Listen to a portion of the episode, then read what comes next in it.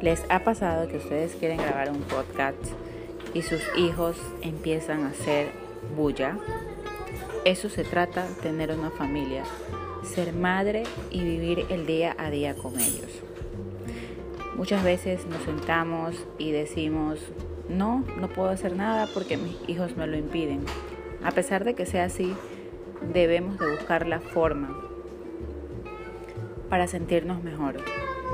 Como mamá, les digo que todo se puede hacer siempre y cuando pongamos un orden. Ellos son niños, están explorando y deben de conocer cualquier forma de cómo distraerse.